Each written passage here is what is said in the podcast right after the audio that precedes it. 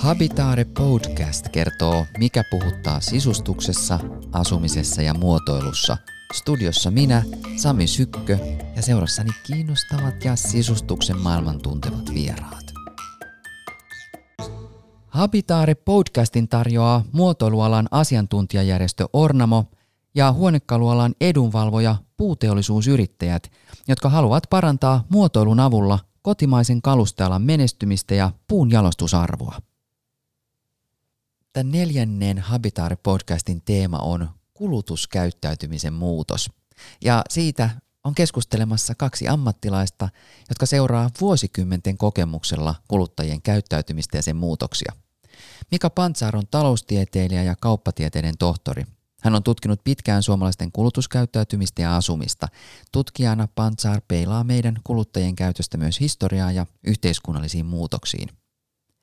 Minna Kemel Kutvonen on Marimekon suunnittelujohtaja ja hänen vastuullaan ovat Marimekossa kuviosuunnittelu ja kodin tuotteet. Hän on työskennellyt koko uransa Marimekolla ja tuntee sisustamisen kuluttajamarkkinat kuin omat taskunsa. Voisiko sanoa Maritakin taskut. Minna Kemel Kutvonen, kun me keskustellaan tänään kulutuskäyttäytymisen muutoksesta, niin aloitetaan vaikka siitä, että millainen on suomalainen kuluttaja? Kiitos Sami, toi on todella hyvä kysymys. Me suomalaisina tiedämme hy- hyvin, että suomalaiset ovat hyvin käytännönläheisiä, funktionaalisuutta arvostavia, hyviä materiaaleja arvostavia ja saman aikaan erittäin hintatietoisia. Viittaako siihen, että me halutaan siis laatua, mutta halvalla?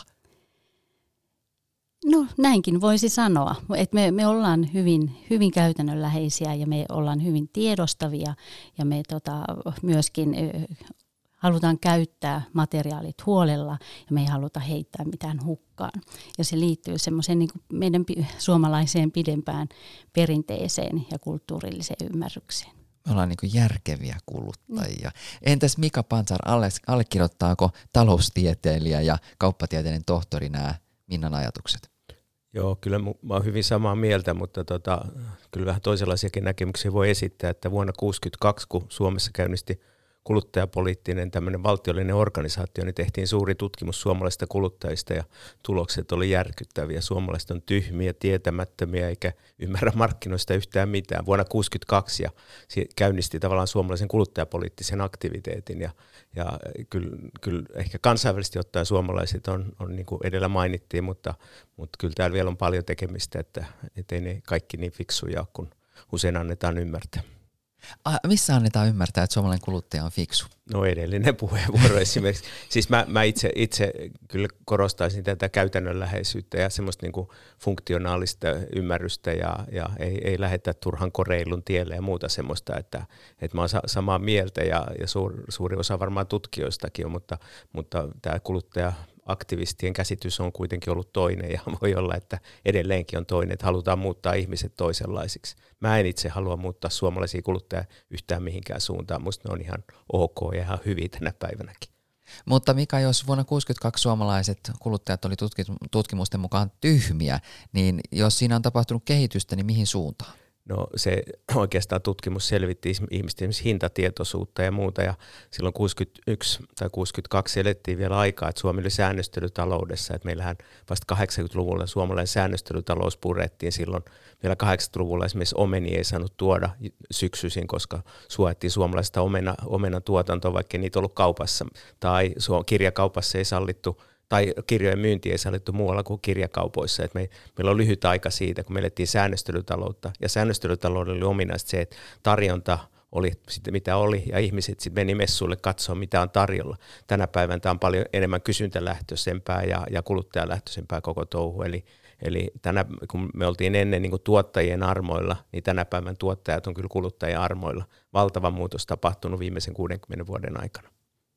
No Minna, sä katsot tosi läheltä kuluttajien käyttäytymisen muutosta, kun sä oot töissä Marimekossa ja te teette kuluttajille tietenkin tuotteitanne. Ja tota, sulla on myös globaali näkemys, koska Marimekko myy jo aika monellakin mantereella.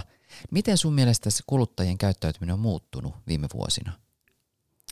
No tietenkin ihan viime vuosina niin siellä on alkanut tapahtumaan tosi vahvaa suuntautumista tietenkin kaikki tiedämme, että digitalisaatio on, on tullut vaikuttamaan siihen tosi merkittävästi, mutta samoin myöskin niin kuin vastuullisuuden ymmärrys, että nuoremmat sukupolvet ovat entistä kiinnostuneempia vastuullisista ratkaisuista. Se, se on, se on niin kuin noussut tärkeäseen rooliin ja sitten nyt ihan vielä viime aikoina niin entistä enemmän myöskin niin kuin kodin rooli on noussut aivan uuteen, uuteen niin kuin ulottuvuuteen. Ja kodin rooli millä, missä mielessä? Joo, ko- kodin rooli siinä mielessä, että kotia, koti on nykyisin alusta, jolla tehdään hyvin monenlaisia asioita. Ja, ja kuten hyvin tiedämme viimeisen puolentoista vuoden tapahtumat, niin miten se on niin kuin voimakkaasti ikään kuin vai, vauhdittanut sitä, sitä mm, asiaa. Palataan tuohon hetken kuluttua. Tärkeä teema. Mitä, miten sä oot Mika havainnoinut, että miten kuluttajien käyttäytyminen on muuttunut viime vuosina? No yleensä muutokset ja tämmöiset arvostukset muuttuu todella hitaasti, että, että se on markkinointi-ihmisten puhetta, että ne muuttuisi nopeasti, että ne haluaa myydä sitä markkinatietoa tavallaan, mutta tota, esimerkiksi arvomuutokset, niin kyllä ne on todella, todella hitaita ja tuossa tota, siis kyllähän korona niin kuin tuotti tavallaan semmoisen maailman, jossa me ehkä opittu arvostamaan niin kuin kehollisuutta, materiaalia, kaikkea sitä niin kuin lihallisia kontakteja tietyllä tavalla, kun meillä on ikään kuin rajoitettu sitä, että se on, se on ikään kuin palauttanut arvoonsa monia semmoisia vanhoja hyviä asioita.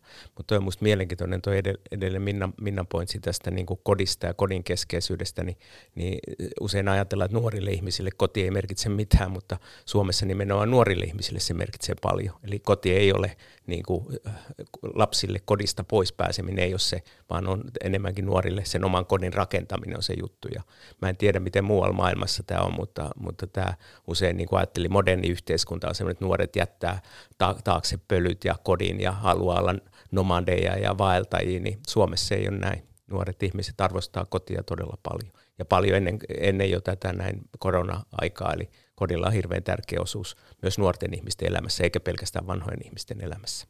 No kodillahan on Suomessa niin suuri merkitys, että, että kun tehtiin joku tutkimus siitä, että, että kuinka jatkossa ihmiset haluavat tehdä töitä, että etänä vai konttorilla ja muualla maailmassa se oli yksi päivä viikossa tulevaisuudessa niin kuin etänä ja loput konttorilla, niin Suomessa se oli kaksi ja puoli päivää etänä. Että, et, ja siitä tulikin mieleen, että ollaanko me suomalaiset siis sellaisia, että me ei kerta kaikkiaan niin haluta tavata toisiamme. Mika, liittyykö tämä tähän? Niin, tai ehkä nyt ainakin tässä vaiheessa nimenomaan halutaan kaiken sen jälkeen tavata toisiamme. Että kyllähän esimerkiksi eilen illalla olin Helsingissä keskustassa, niin aivan täynnä ihmisiä, aivan täynnä. Kaikki tapahtumat, kaikki ravintolat, kaikki on. Eli, eli en, mä, en mä siitä ole varma, mutta kyllähän, kyllä tämä on ehkä tätä suomalaista käytännönläheisyyttä myös se, että huomattu, että kotona pystyy tekemään tiettyjä töitä, mutta on se työyhteisö edelleenkin tärkeä. Eli kyllä mä uskon, että tulevaisuudessa ei tulla näkemään semmoista täydellistä etätyön maailmaa, vaan osittain ollaan työpaikalla ja osittain, osittain sitten ollaan kotona. Mika toi esiin kiinnostavana tiedon siitä, että suomalaiset nuoret myöskin, suomalaisille nuorille koti on tärkeä juttu, toisin kuin ehkä helposti ajateltaisiin. Minna, hu- huomaatko sä Marimekon vaikka myynneistä tai siitä, että mikä, miten tota, mitkä tuoteryhmät vetää ja minkä ikäisille eri puolilla maailmaa, että suomalaiset nuoret olisivat jotenkin niin kuin erilaisia, mitä tulee kodin merkitykseen?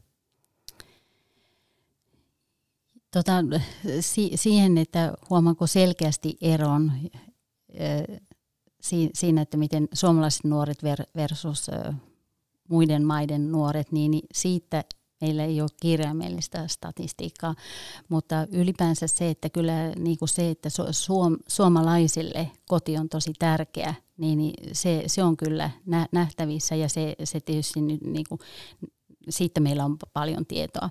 Ja, ja sitten jos me se, seurataan toki kuinka paljon niin kuin vaikka Marimekon tuotteet nä- näkyvät kodeissa, mitä, mitä kuvataan ja millä tavalla ihmiset ovat avanneet kotinsa eri medioiden kautta, niin, niin kyllähän siellä niin kuin näkyy, miten, miten tärkeässä roolissa koti on. Ja sitten se, että kyllähän siitä on erilaisia ennusteita ja tutkimuksia myöskin niin lähi, lähiajoilta, että, että kodin rooli on niin kuin noussut myös muissa kulttuureissa, esimerkiksi Aasiassakin. Ja, ja, tota, ja just se koti, ja sieltä, että et aletaan myöskin avaamaan sitä kotia eri tavalla kuin aikaisemmin. Että et onko se sitten oman julkisuuskuvan rakentamista tai mitä se on, mutta pieniä osia sitten kodista ja tulee esiin. Ja sitten toki, toki niin kuin se, että, että kodissa on monen kokoisia asioita ja, ja koti voi olla hyvin niin kuin monenlaisessa mittakaavassa.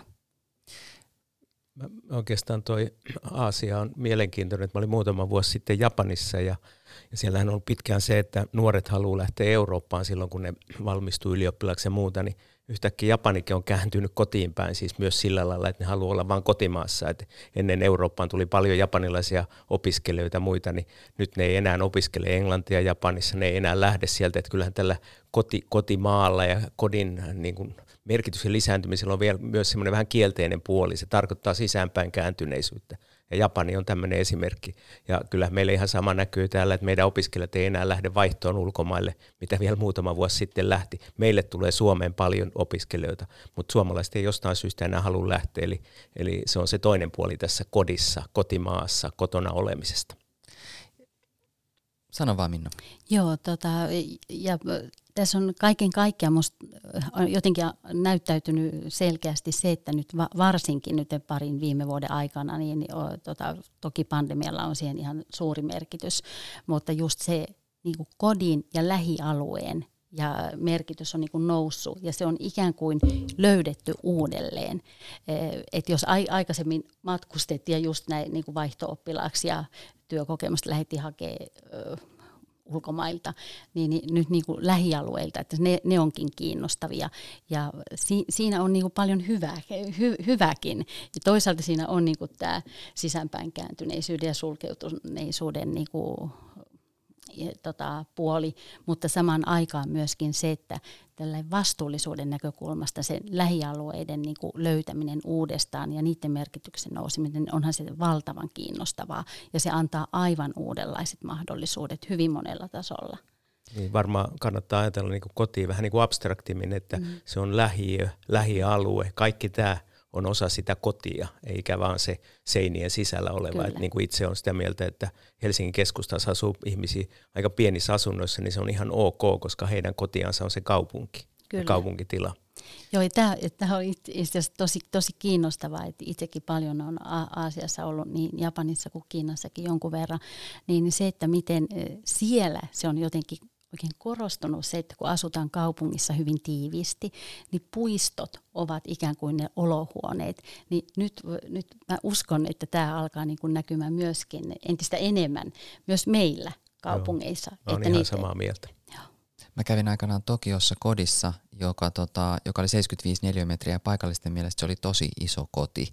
Että sitten niin se käsitys siitä, että mikä on, minkä kokoinen esimerkiksi koti on, niin se vaihtelee hirveästi eri puolilla maailmaa. Ja kun me ihaillaan vaikka etelä-eurooppalaisia niin terasseja ja kahvilakulttuuria, kuinka ihmiset on niin paljon ulkona ja kaduilla, niin osittainhan se käsittääkseni johtuu siitä, että ne asunnot on niin pieniä, että, että sit jos siellä on isompikin perhe, niin ihan kivakin perheenäidin tai isän käydä välillä siellä istumassa sit siellä kahvilan terassilla. Mutta tota, mutta silloin kun korona alkoi tai pandemia alkoi, niin aika pian alkoi ilmestyä lehtiin juttuja, että, että ihmisten arvomaailma on muuttunut. Ja nyt niin kuin kiinnostaa just, katsotaan sisäänpäin, eikä haluta matkustaa ja, ja, ja tota, halutaan niin kuin lähellä tuotettua. Mika sä sanoit tuossa aluksi, että arvomaailma muuttuu tosi hitaasti. Niin muuttuuko se nyt tosiaan pandemian myötä niin kuin muutamassa kuukaudessa tämä suomalaisten arvomaailma vai mistä on kyse? Mä itse uskon, että suurimmat muutokset liittyy kaikkeen tämmöiseen niin kuin teknologian tarjoamiin mahdollisuuksiin ja kaupallisiin mahdollisuuksiin, mutta se ihminen sellaisena, niin ei se kovin nopeasti muutu. että meillä on hirveän vahvasti unen tarve tai liikkumisen tarve, seksuaaliset tarpeet ja muut, niin mihin ne on muuttumassa? Ei ne ole muuttunut tuhansiin vuosiin ja mun mielestä on usein paras ennuste ajatella, että ihmiset on aika lailla samanlaisia kuin on aina ollut ja, ja sitten enemmänkin se ympäristö muuttuu ihan toisenlaiseksi ja digitaalinen ympäristö mahdollistaa sen, että meidän nuoret on kansainvälisiä, että kyllähän ne kaikki englantia osaa, mutta onko niiden pakko mennä Amerikkaan tai Englantiin sitten englantia opiskelemaan, niin on eri asia. Ne pystyy pitämään kontakteja ihan hyvin tänä päivänä netin kautta ihan minne päin tahansa maailmaa.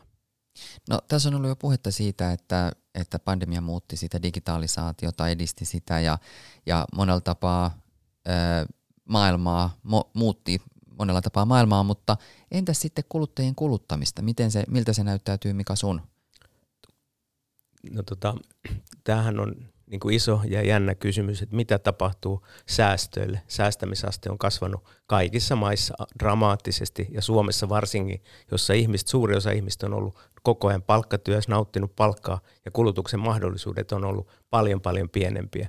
Ja, ja jos siinä vaiheessa, kun esimerkiksi ravintolat aukasti, niin aluksi näytti siltä, että esimerkiksi ne ihmiset, joilla oli säästöä, niin ne, ne pitkän tauon jälkeen niin osti kalliimpia samppanioita ja muuta tämmöistä. Eli mahdollistaa se iso, iso varallisuus, mikä on kertynyt pankkitileille, ihan jotain uudenlaista räjähtävää kasvua. Ja esimerkiksi mä oon ihan varma, että ensi jouluna tulee olemaan ennätysmyynti kaupassa. No varmaan Marimikon edustajana Minna toivot sitä, että nyt tulee ennätysmyynnit kauppaan. Miltä susta näyttää ja, ja sun niin kun, työpaikassa näkökulmasta se, että et onko kuluttajien käytös muuttunut nyt tämän pandemian aikana?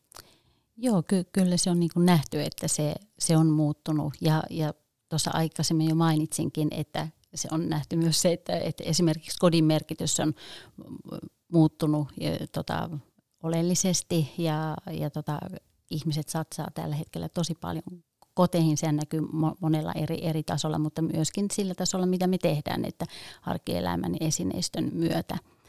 Ja, ja, tota, ja, ja to, toisaalta sitten se, että tämmöinen niin yksilöllisyyden tarve, että yhtäältä on niin kuin tämä säästäväisyys ja sitten on toisaalta tämä tämmöinen yksilöllisyys. Ja se liittyy myöskin tähän, tähän nuoreen sukupolveen. Ja, tota, ja to, toki Marimekkona meillä on mahdollisuus tarjota siinä, siinä paljon mahdollisuuksia, että yhtäältä se, joka on ollut koko Marimekon niin kuin vuosikymmenten niin kuin idea voimannuttaa ihmisiä värien ja kuvioiden kautta. Ja sitten myöskin se, että millä tavalla, niin se on tullut sen funktionaalisen arkielämän esineistön kautta, mitä me ollaan pystytty tarjoamaan. Minusta olisi kiinnostavaa, jos tänä päivänä olisi joku yritys samanlainen kuin 50-luvun Marimekko, jonka oikeasti toi värit ihmisten arkeen. Sehän oli se idea, värit Kyllä. arkeen. Niin mikä se tänä päivänä, en tiedä, varmaan Marimekolla on oma ajatus, missä on ne yritykset, jotka tänä päivänä tuottaa jotain sellaista aidosti uutta, joka on samalla lailla dramaattisen radikaali ajatus kuin Armi Ratialla 50-luvulla, niin mä toivoisin, että jossain on se yritys, joka yhtäkkiä avaa silmät väreille, niin kuin abstraktissa mielessä ja kaikille mm. elämän värikkyydelle. No ehkä se voi liittyä vaikka tulevaisuudessa palvelumuotoiluun sitten, että, että kun me just seikkaillaan näiden Teamsien loputtomissa viidakoissa, niin se yritys, joka pystyykin tekemään tästä yhteydenpidosta etänä niin kuin ymmärrettävää helppoa ja, ja ettei tarvitse olla just niin kuin tähtitieteilijä pärjätäkseen näiden applikaatioiden ja systeemien kanssa, niin ehkä sellaiselle voisi olla sitten tilausta tulevaisuudessa. Joo, ja se, Mika tuossa aikaisemmin hienosti sanoitkin sen, että se on yllättävää, miten vähän itse asiassa ihminen muuttuu. Ja tämähän, tämähän on kyllä siis tos, tosi nähtävissä myöskin tällaisessa niin kuin arjen, arjen elämässä ja siinä vaikka arjen niin kuin, kotien sisustamisessa, niin kyllähän siellä niin kuin ne, ne perustarpeet on aivan samat, vaikka me mennään vuosikymmenestä toiseen. Ne ei niin kuin sieltä sillä tavalla niin kuin merkittävästi muutu, että, vähän, että siellä tapahtuu ilmeellistä muutosta ja näin poispäin, mutta ne ydintarpeet on aivan samat. Mutta sitten mit, mitä tulee siihen, että kyllä siis globaalissa kentässä, niin kyllä on vielä paljon, paljon mahdollisuuksia tehtävää myöskin ihan sen niin kuin perusarkielämän esineistön niin kuin voimannuttamisessa ja, ja semmoisen käytännönläheisen tekemisen kautta, niin siellä on kyllä globaalisti paljon mahdollisuuksia. Mutta missä on ne yritykset, niin kuin Marimekko 60-luvulla Yhdysvalloissa skandinaavinen mm. muotoilu oli Marimekko ja Artekkia. Että se oli oikeasti, ja lehdet oli täynnä Marimekkoa, Artekin tuotteita ja muuta. Missä suomalainen huonekaluteollisuus taitaa tällä hetkellä menestyksekkäin olla tämä Frameri, joka tekee näitä pieniä puhelinkoppeja, että se on se Suomen vientituote tänä päivänä. Mm. Mutta missä on tämän päivän niin kuin joku iso, en mä tiedä, jossain Joo. piilossa. Mutta jos, jos ajatellaan just näitä suomalaisen muotoilun tota, 50- ja 60-luvun kulta, kulta-aikoja, niin kyllä mulla on se käsitys ja haluan uskoa siihen. Ja en pelkästään idealistina, vaan aika, aika maanläheisenäkin tekijänä, että, että suomalaiselle designille ja, ja tuotte, tuotteille ja ajatuksille ja ideoille on tällä hetkellä te, ky, kysyntää globaalistikin, että kuinka hyvin me sitä pystytään vaan sitten niin kuin viemään et, eteenpäin, koska ne on globaaleja arvoja, mitä kuitenkin tu, tulee, tulee just tähän nuoren sukupolven käyttäytymiseen nimenomaan tämmöisen niin, niin kuin säästäväisyyden ja yksilöllisyyden nä- näkökulmasta. Ja toisaalta on myöskin niitä arvoja, jotka ovat olleet silloin, silloin 50- ja 60-luvulla, vaikka, vaikka mainitsitkin siitä, Mika, että, että kuluttajakäyttäytyminen oli silloin tyhmää.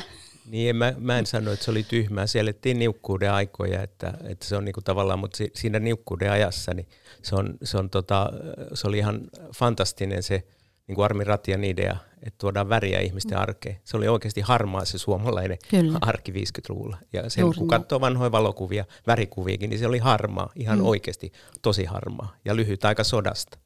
Kyllä, joo. Tämä pitää ehdottomasti paikkansa. Aika oli silloin oikea mm. Marimekon uusille väreille ja kuvioille. Onhan Suomessa nytkin esimerkiksi suonekaluyritys Hakola, joka tuo väriä ihmisten elämään, että et, et hän, tämä yritys erottuu juurikin sillä, että se tuo väriä. Mutta silti voi olla, että suurin osa sohvista, jotka myydään, on sitten jotain muuta kuin näitä kaikkein voimakkaampia värejä, mutta ainakin, ainakin pyrkivät niin brändäämään yritystä ilon ja värin kautta. Tuota, Mika sanoi tuossa aikaisemmin, että kun kun ravintolat taas avautu pandemian aikana, niin ihmiset osti kalliimpia champanjoita, niin ihan omasta kokemuksesta voi kertoa, että, että ehkä se kulut, niin kuin kulutuskäyttäytyminen on muuttunut tässä niin yhtenä pienenä kuluttajana vaan tuon viestiä, niin on muuttunut ehkä senkin takia, että kun me ei voida tietää, koska se taas loppuu. Et siinä mielessä niin meidän ajatukset ehkä on vähän muuttunut, että, että aikaisemmin oli niin kuin pidempi perspektiivi ja aikajana ja saattoi ajatella, että kyllä tämä niin kuin tälleen menee elämä eteenpäin niin kuin se on ennenkin mennyt, mutta nythän me ei voida yhtään tietää, mikä, mikä variaatio tulee seuraavaksi ja sulkee taas niin kuin yhteiskunnan. Et sen takia voi olla myös, että me kulutamme tässä hetkessä, kun me voimme. Niin se on just vähän ennen maailmanloppua kannattaa kaikki käyttää, mitä on olemassa. Tai ehkä niin kuin oppinut tästä pandemiasta sen, että, että, tota, että eletään nyt, kun se elämä on, eikä jossain tulevaisuudessa. No entäpä sitten vastuullisuus? Miten se on muuttanut? Jos pandemia on muuttanut kuluttajien käyttäytymistä sisäänpäin ja koteihin päin, niin miten vastuullisuus on muuttanut kuluttajien käyttäytymistä? Miltä se näyttää, mikä sun näkökulmasta, tutkijan näkökulmasta? No mä oon aika inhorealisti, että tota, ihmiset puhuu, kuluttajat puhuu vastuullisuudesta.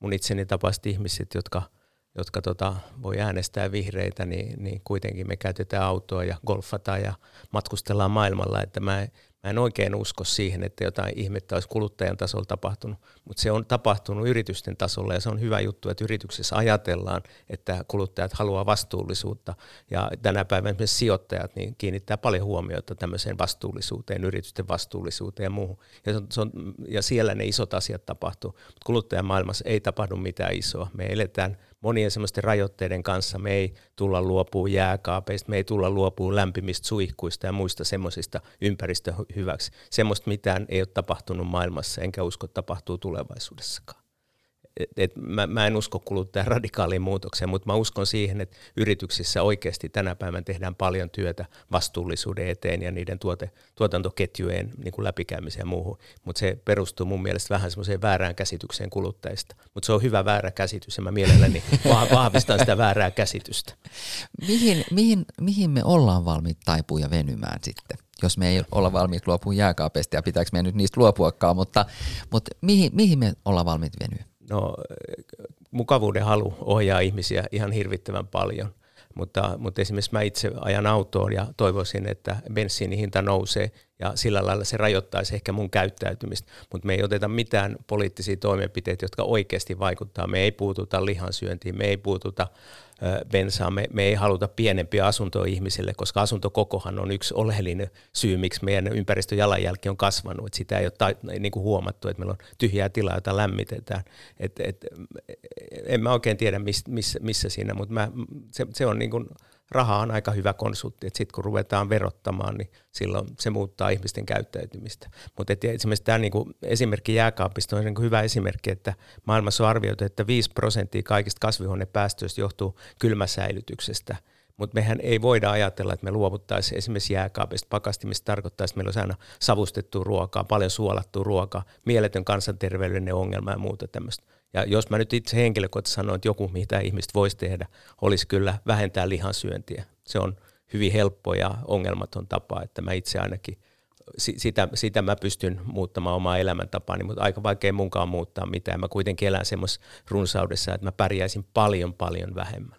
Mä uskon, että aika moni meistä pärjäisi vähemmällä, mutta tämä asuntojen koko on semmoinen, mitä ei ole itse tullut esimerkiksi ajatelleeksi, että että, tota, että kun ainahan sitä haluaa niin kuin vähän lisää niitä neljöitä ja sitä tavaraa kertyy ja tarvitaan taas isompaa, isompia asuntoja. Esimerkiksi se asunto, missä mä asun, niin siellä on aikana asunut kolme perhettä. Ja sama, niin kuin, että se on vain jaettu osiin ja on ollut sen takia uloskäyntiä on ollut monta. Mutta tota, ja mä olin kesällä Italiassa sellaisessa Napolissa semmoisessa hotellissa, joka oli ihan fantastinen, viisi metriä korkeat huoneet ja isot ne salit ja näin. Ja sitten kävikin jossain vaiheessa ilmi, että se on ollut siis yksi asunto, no todella niin kuin upea suuri asunto, mutta siellä on asunut kolme sukupolvea. Ja siellä on asunut tätejä ja setiä ja kaikkea, että, että näin on niin kuin aikaisemmin eletty isoissa asunnoissa. Mitä tota, miltä kuulosti Minna Mikan mietteet? No, joo, hyvin kiinnostaville, mutta näinhän se on, että mä voin kyllä yhtyä ehdottomasti siihen ajatuksen, että ihan todella paljon vähemmällä pärjättäisiin. Että, että just, että kyllähän me eletään niin kuin valtavassa yltäkylläisyydessä ja, ja miksi me tehdään, miksi me tehdään niin, niin siksi, kun se on mahdollista. Me, me nähtiin, tämä mun mielestä esimerkiksi, jos tämä pandemia osoitti meille kaikille sen, että siinä me oltiin niin kuin kaikki yhtäkkiä samalla viivalla koko globaali kansakunta. Me oltiin yhtä tietämättömiä ja meidän yön yli piti pystyä alkaa toimimaan ikään kuin vähän samalla lailla olla kotona ja kuitenkin tehdä työtä ja tehdä mitä itse kukin teki. Ja se, se vaan niin kuin osoitti sen, että, että siinä vaan, että mitään ei tapahdu ennen kuin yhtä tulee joku isompi voima, joka niin kuin vaikuttaa. Että jotain tosi radikaalia pitäisi tapahtua ennen kuin ihmiset muuttaa käyttäytymistään. No tuota, ehkäpä Marimekon niin et toivo, anteeksi, että pistän sanoja suusi, mutta tuskinpa toivot, että ihmiset lakkaisi kuluttamasta ainakaan. Mutta, tota, mutta miten te olette valmistautunut siihen, että jos ihmisten arvot muuttuu? Joo, to, to, totta kai koko ajan pitää olla pulssilla siitä, mitä ihmisten käyttäytymisessä tapahtuu ja olla erittäin kiinnostuneita siitä. Mutta kuten tässä aikaisemminkin tullut esiin, niin ihan että näköpiirissä jo niin, kuin, niin merkittävän isoja muutoksia, mutta se, että mitä me ollaan nähty niin kyllä, kyllä niin kuin sen, sen arvomaailman muutoksen myötä niin tämän nimenomaan vastuullisuuden merkitys aiemmin on jo maininnut tästä digitaalisuudesta, mutta ja sitten myöskin sen, että entistä enemmän semmoinen niin kuin persoonallisuus ja yks, yksilön korostaminen, yksilölliset vaihtoehdot, ne, ne, ne ovat ne, mitkä, mitkä niin kuin selvästi koko ajan niin kuin tulee nostamaan entistä enemmän – Anna esimerkki jostain yksilöllisestä vaihtoehdosta. Se on niin tavallaan ylevä sana, mutta mitä se tarkoittaa ihan konkreettisesti? Ihmiset haluaa äh, rakentaa oman näköisiä asioita. Joo, se on, se on, no mitä niin, se sitten tarkoittaa se, tavallaan se, se tuotteista, tarkoittaa, tuotteisiin? No se, se, he, tarkoittaa sitä, että he haluavat, haluavat rakentaa esimerkiksi vaikka kotia rakentaessa, niin tehdä sellaisia, joka, istuu, joka istuu heidän tarpeisiinsa, heidän esteettisiin mieltymyksiin, mutta erityisesti niihin heidän käytännön tarpeisiinsa – Mä voisin kuvitella, että yksi tämmöinen käytännön tarve, jonka tämä korona on tuonut mukanaan, niin ihmiset ei enää halua käyttää kiristäviä vaatteita. Ja se, te, teillä Marimikolla tätä ongelmaa ei ole, että te olette tehnyt, ymmärtänyt sen ihmisen kropan ja muun aina. Mutta Kyllä. se on sitten, että, että kuka haluaa tulevaisuudessa kravatilla kiristää aivojensa verenkiertoa tai ki, kireitä vaatteita ja muita, niin tämä covid on vaan totuttanut ihmiset verkkarit päällä, tehdään töitä. Joo, ja tämä ikään kuin tämä homing-trendi, niin kyllähän se niin on näkynyt yhtäältä. Itse tietysti on nyt puhunut enemmän tästä nimenomaan kodin sisustamisesta ja niin poispäin, mutta toisaalta myöskin just tämä niin kuin pukeutumiseen liittyvä, että et sehän niin kuin se, niin kuin vaikuttanut myöskin hyvin pal- paljon, mitä muodimaailmassa sitten tap- tapahtuu, että et miten niin kuin miellyttävästi ollaan ja tehdään asioita kotoa käsin, mutta kuitenkin pitää olla ikään kuin sillä että sä pystyt siinä julkisesti esiintymään. Niin. No kun on nyt esitelty ensi kevään eli kevään 2020 muotia kansainvälisillä muotiviikoilla, niin nyt se suunta kääntyikin siellä sitten toiseen suuntaan, että tästä niin pyjamatyylistä ja verkkarityylistä siirryttiinkin suoraan superseksikkääseen tyyliin, lyhyt, todella lyhyisiin hameisiin ja, ja tota, istuviinkin vaatteisiin ja vyötäröä korostetaan, että, että tavallaan niin kuin, ehkä niin kuin vastaiskuna – tälle loputtomalle niin pyjamski tuota, pukeutumiselle, niin onkin tulossa ihan toinen sitten toisenlainen kevät. Niin, Ehkä ei Marimekolle, koska Marimekolla, Marimekolla on tota, muodot vähän toisenlaiset, vaatteiden muodot. Niin, ja näinhän se on, että historia toistaa itseään ja muoti kulkee nopeaa tempoa ja siellä kokoelmat tulevat toisensa perään, niin siellä on mahdollisuus te- tehdä ja, ja totta kai aina otetaan kantaa siihen menneeseen vai vaihtamalla suuntaa ja niin, niin poispäin. Ja muotihan antaa siihen omalta osaltaan niin kuin kiinnostavan alustan. Kyllä, te olette molemmat tulleet tänne siinä mielessä ehkä voi sanoa pandemia-ajan asustuksessa, että Mikalla on siis on tuollainen college-huppari ja sitten äh, niin kuin tuommoiset vähän niin kuin Verkkarit, verkkarihousut, joo, on, on. mutta kuitenkin vähän niin kuin tuollaiset chinos-tyyppiset verkkarihousut, mutta yhtä kaikki suorastaan pandemiapukeutumista. Ja Minna on tullut sitten tällaisessa niin kuin, äh, neulemekossa, oikein mukavan näköisessä neulemekossa, toki tyylikkäässä, Marimekon kuvio, mutta molemmilla on niinku tämmöistä rentoa kivaa pukeutumista, niin jos, jos, jos tota, tai kun kuulitte, mitkä, miltä vaikuttaa ensi kevään muoti, niin muuttuuko teidän pukeutuminen sit hyvinkin niinku seksikkääksi ja istuvaksi? Ei muutu. Entäs Mikalla? Ei muutu, ei, ei. Yhtään, yhtään muutu, mutta onhan se totta siis, että tämmöiset pandemian tapaiset äh, niin tuottaa myös sitä vasta-aaltoa, että jos ei olla voitu kohdata ihmisiä tai niin kuin kohdata fyysisesti toisiamme, niin kyllähän se fyysisen kohtaamisen arvo nousee tämmöisen pandemian jälkeen ja siihen voi sitten hyvinkin sopia seksikkaat vaatteet esimerkiksi, että, että kyllä, kyllä tämä niin kuin tämmöinen teesi ja antiteesi on tyypillistä tietysti ja muodille varsinkin. Miten sun mielestä tänä päivänä kuluttajien arvot jotka sitten ovat muuttuneet tai eivät ole muuttuneet, niin miten ne ohjaa ihmisten kuluttamista? No kyllä tietysti totta kai meillä on semmoisia ihan perusarvoja, jotka periytyy jo vuosisatojen taakse tai vuosituhansien taakse.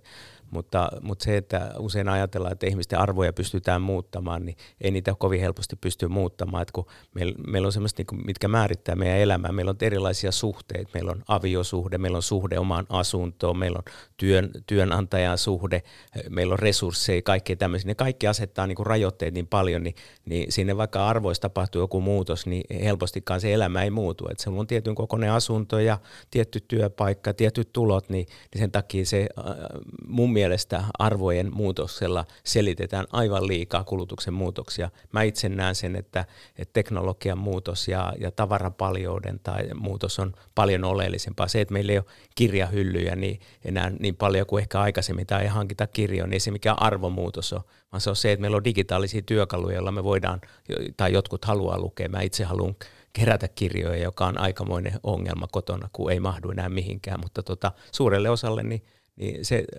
mahdollisuuksien muutos on se tärkeämpi asia kuin se arvojen muutos, jos, jos mietitään kulutusta. Mutta onko tosiaan niin, että vuosisatojen aikana ihmisten arvot eivät ole muuttuneet, ne jotenkin niin kuin, mitkä meidän arvot sitten no, on? No, no, mitkä on ne no, arvot, mitkä okay, aina pysyy okay, mukana? No okei, okay, siis kyllähän niin kuin kansainvälisissä arvotutkimuksissa Suomihan on siis omanlaisensa ja suomalaiset arvot on, usein sanotaan, että me ollaan tsaristinen kulttuuri, Suomi on maailman individualistisimpia maita.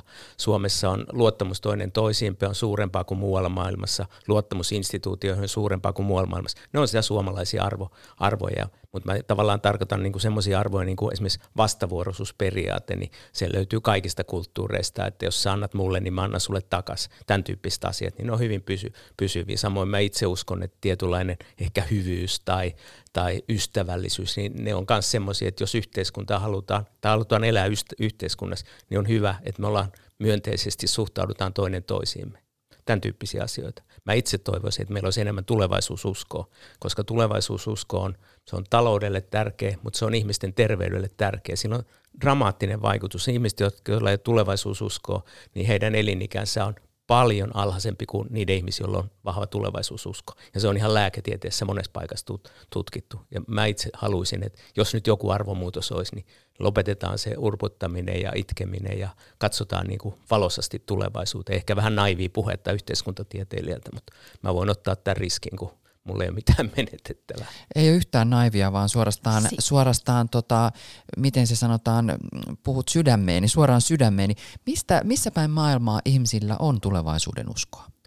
No kyllähän se, se tulevaisuususko usein on sitä, että se on pakko olla, jos sä elät todella niukkuudessa, niin sun on pakko jotenkin selvitä siitä. Ja kyllä varmaan Yhdysvalloissa on ollut aina se eteenpäin menemisen tunnelma, että mä itse aikoina olin paljon Stanfordin yliopistolla ja Piilaaksossa, niin kyllä se vaan oli energisoiva paikka. Ei sille voi mitään, että vaikka mä suhtaudun kriittisesti kaikkeen siihen, mitä Piilaaksossa tapahtuu, mutta ei se ole ihme, että Apple tai, tai Facebook, Google on saanut alkunsa siltä alueelta. Siinä on jotakin, en mä tiedä, oikein osaa selittää, mistä se tulee. Mutta jos suomalaiset luottaa toisiinsa ja luottaa auktoriteetteihin, niin miksi me ei sitten luoteta tulevaisuuteen?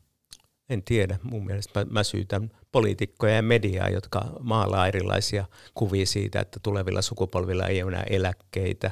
Siis tää, niin tämähän on ihan järkyttävä tarina. Moni nuori ajattelee, että heille ei ole eläkettä. Meillä on oikeasti maailman yksi vahvimpia eläkejärjestelmiä. Se on, se on niin kuin rahastoiva eläkejärjestelmä, niin meillä on paljon semmoista niin kuin jostain syystä halutaan niin kuin pelotella ja esittää uhkakuvia. Se on suomalaisen politiikan tapa, että, että politiikalla edetään uhkakuvien kautta ja se ei musta ole järkevää, että se ei johda mihinkään hyvään. Toki pitää tunnistaa luonnonvarojen rajallisuus ja meillä on ongelmia meidän väestörakenteessa, ne on oikeita ongelmia, mutta sitten niitä lyhyen aikavälin riskejä ja ongelmia liioitellaan vahvasti Suomessa ja sitä mä en ymmärrä.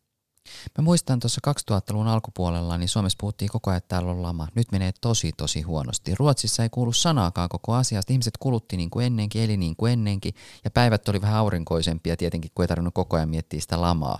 Sitten kun tuli pandemia, niin sitten me suomalaiset todella tarkasti katsottiin Ruotsin kuolilukuja ja oltiin siitä järkyttyneitä. Ja sitten iloittiin tästä Suomen niin kuin hyvästä tilanteesta, mutta sitten kuitenkaan ei oikein osattu päästä ehkä irti siitä – siitä niin kuin pandemiasta, että se jotenkin sopi suomalaisille jollain tapaa se, että me, me niin kuin rajoitetaan meidän elämää ja ei nähdä niin kuin sitä huomista niin myönteisenä. Ruotsissa vaan jatkettiin elämää. Yksi tuttuni sanoi, että siellä hänenkin kotitalossaan mummot sairastu koronaan ja sitten ne oli pari viikkoa pois pelistä ja sen jälkeen ne palasi joogaamaan ja tota, elämä jatkuu. Mutta Suomessa ei ole mennyt näin. Mikä, se, mikä meidän arvomaailmassa on sitä, mikä tavallaan aiheuttaa tätä? Miksi me ollaan, aina sanotaan, että me ollaan huonoja markkinoinnissa ja vaikka ruotsalaiset on siinä hyviä. Mistä se voi johtua? No, onko sillä kuitenkin, tai uskoisin näin, että kuitenkin niin kuin se, meillä on niin kuin tosi pit, pitkät, pit, pitkä perinne ja kulttuuri siinä, että me, Suomi on ollut jonkun, jonkun toisen vallan alla. Että me ollaan kuitenkin aika nuori itsenäinen kansakunta. Ja se, se varmaan niin omalta osaltaan vaikuttaa siihen. Minusta on aika jännä juttu yksi, että, että siis kansainvälisessä kaikenlaisissa tutkimuksissa Suomihan on ykkönen onnellisuusvertailus kaikessa muissa ja niitä on varmaan sata tutkimusta, jos Suomi on eri asioissa ykkönen. Mutta yksi asia, missä Suomi ei ole ykkönen itse asiassa Euroopan tasolla lähelläkään on, on kulutuksen taso ja bruttokansantuotteen taso. Että me ollaan ikään kuin pystytty tuottaa semmoinen yhteiskunta, joka vähemmällä kulutuksella tuottaa enemmän onnellisuutta. Siitäkin voisi olla aika tyytyväinen. Mutta se on hämmentävää, että meillä, meillähän niin tietysti jossain vaatetuskenkäalalla muualla näkee, että Euroopassa ihan eri tasolla kulutus, esimerkiksi miesten kenkien kulutus, niin Suomi on varmaan Euroopan väitemiehet laittaa kenkiin rahaa, niin minäkin, jos ei golfkenkiin lasketa. Mutta mut, mut on niinku, se on jännä ilmiö, että et me, et me ollaan niinku, tavallaan, ihmiset on tyytyväisiä elämäänsä, vaikka poliitikot pelotteleekin tai media pelotteleekin, mutta se ei perustu siihen taloudelliseen vaurauteen. Joo, toi, toi, toi, toi on tosi, tosi kiinnostava nä- näkökulma. Mutta nyt mä haluan niin mennä sinne, sinne 50-luvun alkuaikoihin, just mihin, mihin tota maailman niin Marimekko, Armi Ratia on Marimekon perustanut. Ja sehän on just kuten mitä Mika sä tuossa jo sanoitkin aikaisemmin, että se on syntynyt harma, harmaaseen sodan jälkeiseen maailmaan. Ja, ja se, että mikä idea siinä ollut, joka edelleen yhtä re- relevantti on se, että siinä oli läsnä se valtavan vahva tulevaisuuden usko. Ja kuuluisa Armin sanonta siitä, että me olemme niin rikkaita, että meillä on tyhjät kädet ja vain taivas on rajana. Ja joka kertoo siitä, että otetaan kaikki se oma luovuus, tai näin itse sitä on tulkinnut kaikki nämä vuosikymmenet, että otetaan kaikki luovuus käyttöön, niin että se on se meidän niin kuin rikkaus ja pystytään tekemään vaikka mitä. Ja sitten tietenkin tarina jatkuu siten, että sitä tulevaisuuden uskoa ja tulevaa valoa lähdettiin tuomaan värein ja kuvioin ja ikään kuin sen estetiikan kautta, mitä me voidaan niin kuin arkeen sitten tuoda. Että arki on, on ei ole, arki ei ole harmaata, vaan se on kaunista ja elettävää ja nautitaan siitä. Joo, tämä on hauska näissä Marimekon erilaisissa historiikissa kerrotaan, kuinka Armilla oli kova näyttämisen halu. Ja sitä niin kuin se että näyttämisen halu on paha, mutta joku Maija Isolalla ja Armilla oli tämmöinen kisailu, kummalla on, kumpi pystyy näyttämään enemmän. Ja sitten molemmathan siis Isolla ja, ja tota noin, tota Armi Ratia oli hyvin kansainvälisiä, niin kuin orientoitunut. Armi Ratia tietysti mainosalalta tulleena niin kuin tunsi yhdysvaltaisen markkinoita tai Maija Isolla tunsi hippiliikettä ja niin kuin osasi ottaa sitä resurssia sieltä. Eli se oli myös avoinna maailmaan se Marimekko silloin ja varmaan tänä päivänäkin. 20-luvulla ö, elettiin nousukautta, ihmisillä oli valtava tulevaisuuden usko, rakennettiin pilvenpiirtäjiä ja ensimmäisiä lentokoneita. 60-luvulla lähdettiin kuuhun. Nyt on tämä digitaalinen vallankumous ja tavallaan paljon paljon mahdollisuuksia, mutta jotenkin ei tunnu siltä, että tässä olisi niin kuin valtavan kirkas ja hieno tulevaisuus. Mistä se voi Mika johtua? Niin, mä tiedän, mä, viimeinen semmoinen positiivinen vuosikymmen oli 80-luku ja silloinhan se, että puhuttiin kulutusjuhlana ja kritisoitiin sitä, että tavalliset ihmiset tekee sitä, mitä eliitti oli ennen tehnyt ja, ja tota, silloin ihmettelin sitä ja en mä tiedä, ehkä meillä on joku tämmöinen niin kuin, äh, syyllisyyden tunto tai joku, joka ajaa. Mä, mä en edes osaa sanoa, mistä se johtuu. Mutta musta tämmöinen niin ajatus siitä, että, että miksi se niin kuin näyttämisen halu, että onko se paha tai hyvä asia. Useinhan sanotaan, että suomalaiset on maailman kateellisin kansa, niin mä en itse usko siihen. Kaikki kansakunnat kertoo samaa tarinaa. Maailman kateellisin se on Australiassa ja Hollannissa ja muualla ihan sama tarina. Mutta jos niin mä itse haastatellut joskus ihmisiä, jotka ajaa Ferrarilla tuonne uimastadionille, avo Ferrarista, kysyn, että ootko sä törmännyt kateellisiin ihmisiin, niin sitten tämä ihminen sanoi, että en, mutta paljon ihmistä on kehunut mun makeeta autoa. Et, et se voi olla, niin kuin, että me voitaisiin ehkä vähän vapautua tässä mielessä. Kyllä, mä en, mä, en ole, mä en ainakaan huomannut, enkä jotenkin pysty allekirjoittamaan ollenkaan, että suomalaiset olisivat maailman kateellisin kanssa. Sen sijaan suomalaisethan tutkitusti ovat maailman onnellisin kanssa, joten mm, siitä meidän on hyvä jatkaa. Kysytään vielä teidän omasta käyttäytymisestä, kulutuskäyttäytymisestä. Miten teidän kulutuskäyttäytyminen on muuttunut vaikka viimeisen kymmenen vuoden aikana? Minna? Onko mitenkään? Niin, toi, toi on itse asiassa tos, tosi hyvä kysymys ja mun, täytyy kyllä sanoa, että oleellisesti ei ole muuttunut. Mä oon ollut oikeastaan aina aika semmoinen harkitseva kuluttaja ja, ja tiedän mitä haluan ja ostan, ostan har, harkiten. Ja jos ehkä niin kuin jo, jo, jollakin jotain on muuttunut, niin voisi sanoa, että tänä päivänä ehkä sitten vielä ostaa niin kuin helpommin palveluita kuin joskus aikaisemmin.